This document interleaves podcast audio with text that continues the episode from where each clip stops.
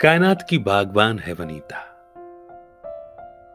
ये जो आसमान में छिटकी चांदनी, फिजाओं में बिखरा गुलाबी रंग, क्षितिज में फैली रक्तिम नीली आभा है ना? ये वनीता के वजूद के साक्ष्य हैं। जिद जुनून से ही वनीता ने अपनी मंजिलों को पाया है। वनीता के दृढ़ निश्चय से ही बदली समाज की काया है। घर परिवार की सारी जिम्मेदारियों के साथ, इट्स मी टाइम का कदम भी वनीता ने खुद ही उठाया है। अब खुद को सुनकर, खुद को गुनकर, समाज में सम्मान भी बहुतेरा पाया है। बहुत खुशनुमा पल था वो जब जीवन साथी ने कहा, मेरी कहानी के हर पन्ने में तुम शामिल हो। कभी होठों पे मुस्कान बनकर तो कभी आंधियों में हाथ थाम कर जी हाँ, स्त्री यानी भार्या के दायित्व को खूब निभाना जानती है। उस दिन जब बिना पूर्व सूचना के बाबा के घर पहुँची, सामने खड़ी ही थी। मुझे देख बाबा की खुशियों का ठिकाना न था।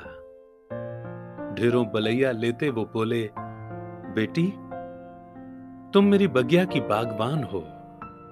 जी हाँ स्त्री तनिया के रूप में घर परिवार में खुशियों की महफिल सजाना जानती है।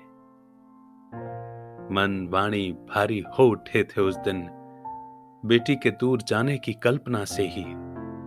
तभी, मम्मा, आत्मनिर्भर, सुरक्षित और अपनी पहचान खुद बनाने का गुर आपने ही तो सिखाया है। फिर आपकी आँखों में यूँ पानी क्यों भर आया है? बेटी के इन शब्दों से मुझे अपनी परवरिश पर गुमासा हो आया। जी हाँ, एक स्त्री धात्री बन अपने बच्चों की भविष्य निर्माण के हवन में आहुति देना जानती है। जब भाभी के गुस्से से भाई का बीज बचाव करने की गरज में मुझे कई दलीलें पेश करते देख भाई बोला, बहन बचपन से ही मेरी ढाल बनती आई हो। सारे इल्ज़ाम अपने सिर ओढ़ते आई हो। जी हाँ, एक स्त्री सहोदरापन भाई के प्रति समंदर से गहरा प्रेम करना जानती है। बड़ा ही सुखद आश्चर्य हुआ जब फ्रेंडशिप डे पर पाया एक प्यारा उपहार।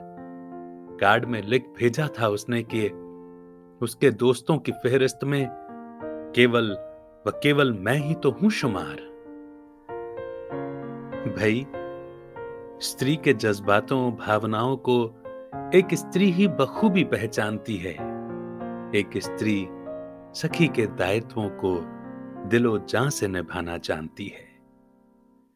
हर रिश्ते को प्रीत से महकाने वाली, मकान को घर बनाने वाली, घर आँगन को दमकाने वाली पूरे कायनात की बागवान हूँ मैं। वनीता हूँ मैं, स्त्री हूँ मैं, वामा हूँ मैं। अंजलि खेर जी की कलम से। वनीता माना स्त्री। और अपनी इस कविता के माध्यम से एक स्त्री की गरिमा को कितना गौरवान्वित किया है, उसकी महिमा को कितना गौरवान्वित किया है अपने कलम की जादूगरी से।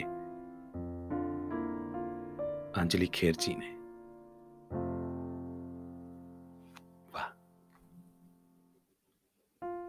Happy international women's day. हमारी दीदी कहती हैं कि एक स्त्री तो एक नारी तो है ही दो मात्रा में नर से भारी। कहने का भाव सिर्फ़ इतना है कि एक नारी का स्थान सदा ही ऊँचा है, क्योंकि ईश्वर के बाद सृजन करने की शक्ति यदि किसी में है तो वो नारी शक्ति में है मातृशक्ति में है। और इसलिए माता का रूप जो है, वो सबसे सुंदर रूप है एक नारी का। यूँ तो वनीता इस कविता में अंजलि जी ने हर रूप का, हर रोल का खूबसूरत बखान किया है। परंतु ये नारी शक्ति ही है जो मातृ शक्ति बनकर, पहली गुरु बनकर के न केवल एक बच्चे में अच्छे संस्कारों का पोषण करती है, बल्कि एक परिवार के द्वारा, समाज में एक श्रेष्ठ नागरिक देश का एक श्रेष्ठ नागरिक और इसी तरह विश्व में एक महत्वपूर्ण इकाई के रूप में एक श्रेष्ठ नागरिक का एक श्रेष्ठ व्यक्तित्व का निर्माण करती है। इसीलिए जो है ही जिसका स्थान ही ऊँचा है, उसको किसी से बराबरी करने की कोई आवश्यकता नहीं है। बस इतनी सी बात है। उम्मीद करते हैं कि ये कोशिश आपको पसंद आई होगी। कमेंट सेक्शन में आपका आपकी प्रतिक्रिया मिलेगी तो अच्छा लगेगा। सुनते रहिए ये पॉडकास्ट और फिर होती है मुलाकात। ग्रुप से जुड़ने के लिए मैंने लिंक दिया हुआ है, ज़रूर ज्वाइन करें। शुक्रिया।